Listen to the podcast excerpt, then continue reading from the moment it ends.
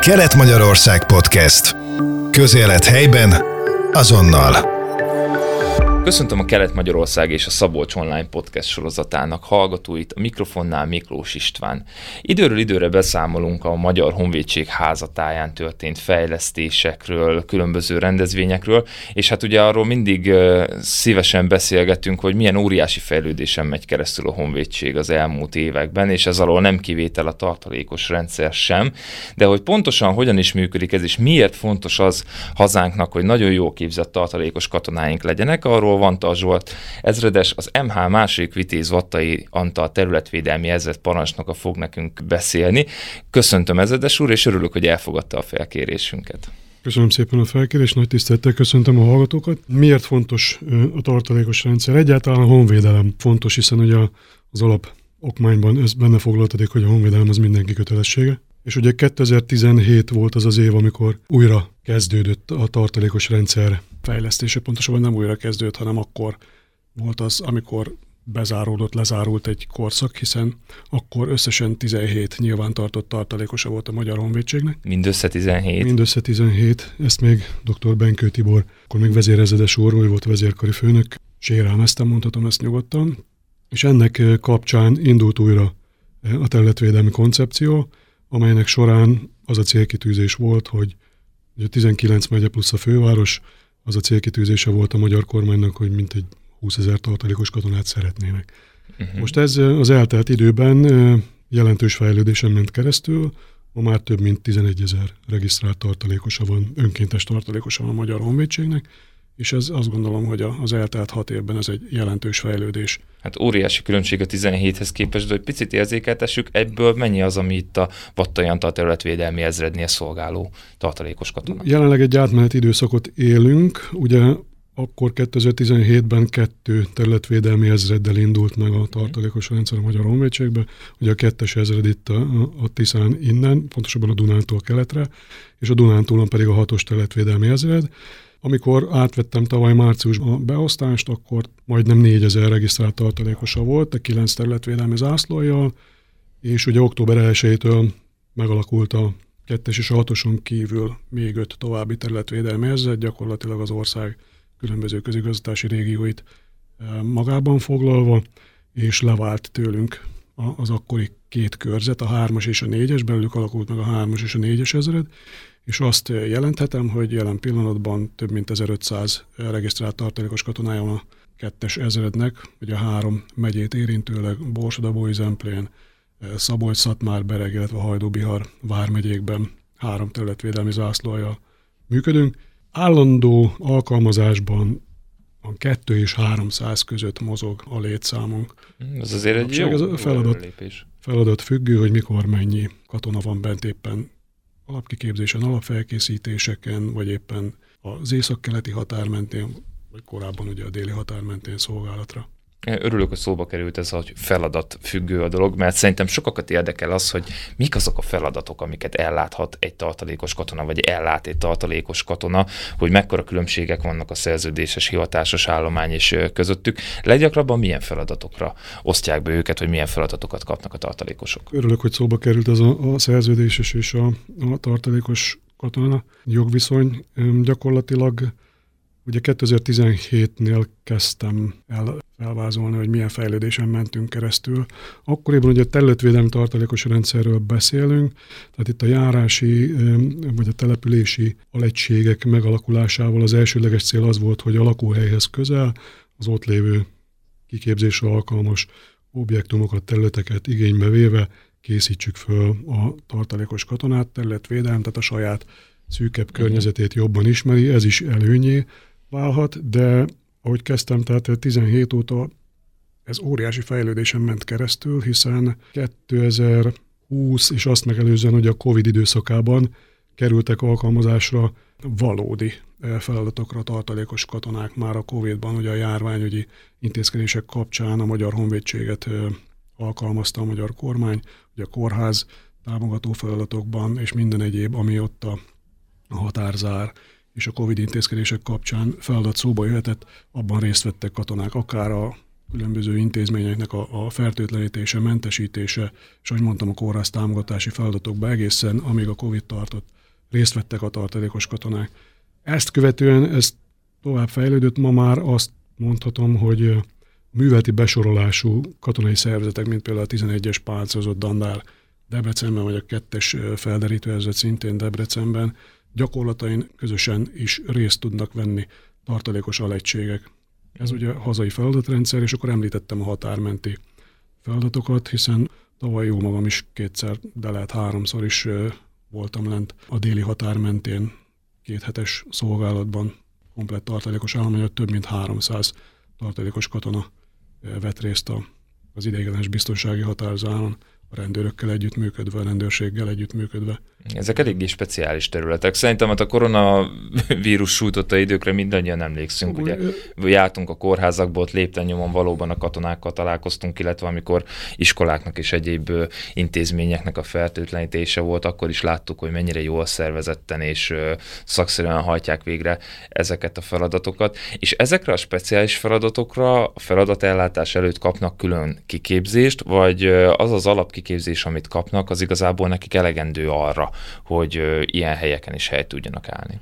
Az alapkiképzésük az arra elegendő, hogy megismerje a fegyverét, egy kicsit a fizikai állapotán javítsunk, a Magyar Honvédség szabályrendszerét is megismerjék. Ezekre a konkrét feladatokra az igénybevétel előtti napokban konkrét célfelkészítésen vesznek részt a, a tartalékos katonák, és ma már azt el lehet mondani, és azt a kollégáim mondták, Debrecenben is többen, illetve hát az ország többi részéről, akik ilyen feladatokban részt vesznek, nagyon sok különbség nincs a, a szerződéssel, a tartalékos katona szolgálat minőségében, azt lehet mondani. És ezt nem mi mondjuk, hanem a kollégáim. Úgyhogy azt gondolom, ennek eredménye is lehetett az, hogy gyakorlatilag eddig beszéltünk a hazai feladatrendszerről, akár a, a békeidőszaki vagy gyakorlati kiképzési feladatrendszerről, és a békeidőszakban, hogy a határmenti, mi úgy hívjuk így szakzsargonban, hogy éles feladatban vagy kiküldetésben, de most már Koszovóban, illetve Irakban is megjelentek a tartalékos katonáink a Magyar Honvédség misszióiban. Igen, ezt akartam is kérdezni, hogy azért ugye rengeteg, most már egyre több a nemzetközi gyakorlat, ami nagyon jó, tehát azért folyamatosan frissítik a tudást, és ráadásul ilyen speciális feladatokban, tehát akkor azt lehet mondani, hogy a lehető legrosszabbra, legjobbra mindenre felkészülnek.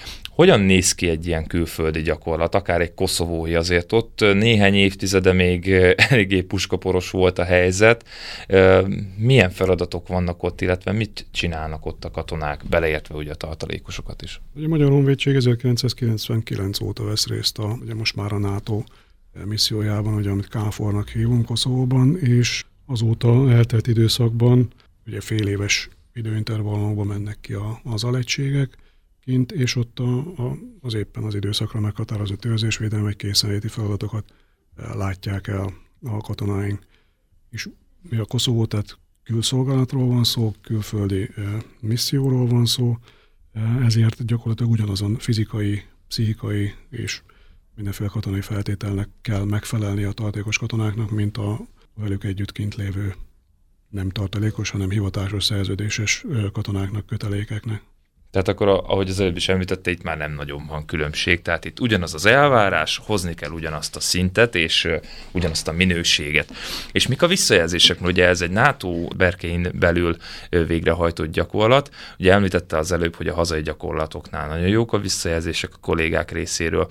Mi a helyzet így a nemzetközi fronton? A nemzetközi fronton szintén tehát kontingens parancsnokok mondták személyesen, hogy örülnek, hogy tartalékos katonákat tudhattak kötelékükben és ők, ők maguk sem láttak különbséget. A legelső ilyen alkalom tavaly márciusban jött haza az első szakasznyi tartalékos katona Koszovóból, akkor a kontingens parancsnok kollégám, barátom mondta, hogy katonáknak személyesen is, a tartalékos katonáknak is, hogyha úgy gondolnák, hogy szerződéses jogviszonyra adják a fejüket, akkor nyugodtan mehetnek az ő zászlójához például. Tehát nagyon pozitív.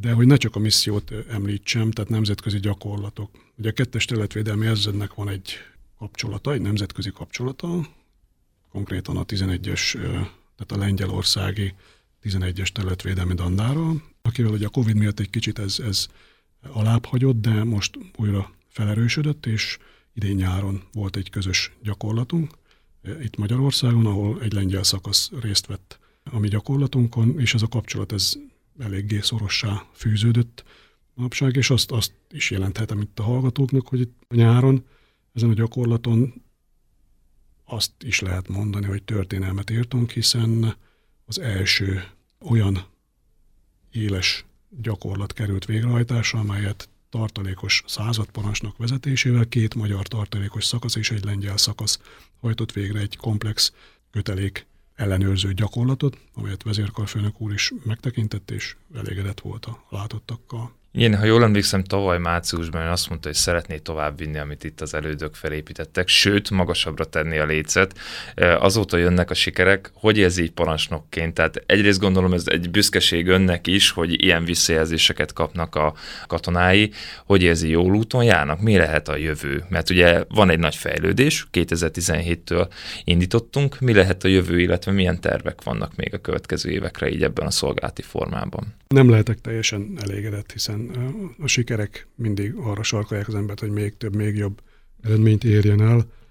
Azt mondtam annak idején, mikor beszélgettem a közvetlen kollégáimmal, már akkor arra gondolva, hogy nem örök életű az én parancsnoki beosztásom, akkor leszek igazán elégedett, ha hozzáadott értéket tudok majd felmutatni, mikor átadom az utódomnak a, az ezred vezetését.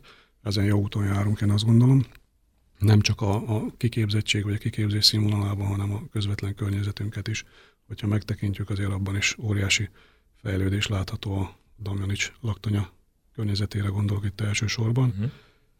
De azt gondolom, hogy a, ami még fejlődésre sarkalhat bennünket, az az, hogy egy kicsit jobban megismerjen minket a szűkebb környezetünk, a társadalom. A környezetben lévő körülmények, vagy a szomszédban dúló háború, az, ami egy kicsit jobban előtérbe hozza a honvédelem ügyét, a magyar honvédség szerepét, és erre szeretnénk egy kicsit a társadalom figyelmét jobban felhívni, hogy igenis van még tennivaló ebben a részben. Nem kell, hogy alkalmazásra kerüljünk, de ha ne adj Isten megtörténik, akkor ne felkészületlenül, ne tudatlanul álljon ott a, a magyar polgár, hogy úristen, akkor most mit kell tenni, hanem tényleg mindenkinek meglegyen egyfajta biztos alap, amire támaszkodhat, és megoldhatja azt a feladatot, és ne legyen rá szükség, azt mondom. Igen, ez valóban mindent átért most ez a szomszédban dúló háború, tehát egy kicsit másképp tekintünk a dolgokra, de ugye a tartalékos szolgálati forma az nagyon jó lehetőség lehet azoknak, akiket érdekel a honvédelem ügye, a honvédség kicsit közelebbről is, de talán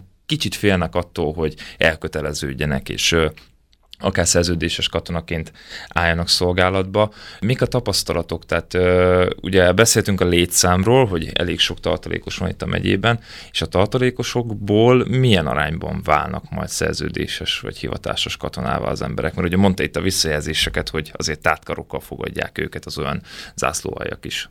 Igen, az önkéntesség az egy nagyon fontos eleme a tartalékos rendszernek. Tehát önként vállalja, hogy a munkája mellett szabad idejében megtanulja azokat az alapokat, amiről korábban beszéltem, hogy akár a modulrendszerben, akár az egységes alapkiképzésen a megszerzés, hogyha ez idő alatt ő neki megtetszik ez a fajta képzés, kiképzés, maga a katonáskodás, akkor, akkor és fizikailag, cégailag alkalmas rá, akkor nyitva áll előtte a, a Magyar Honvédség kapuja.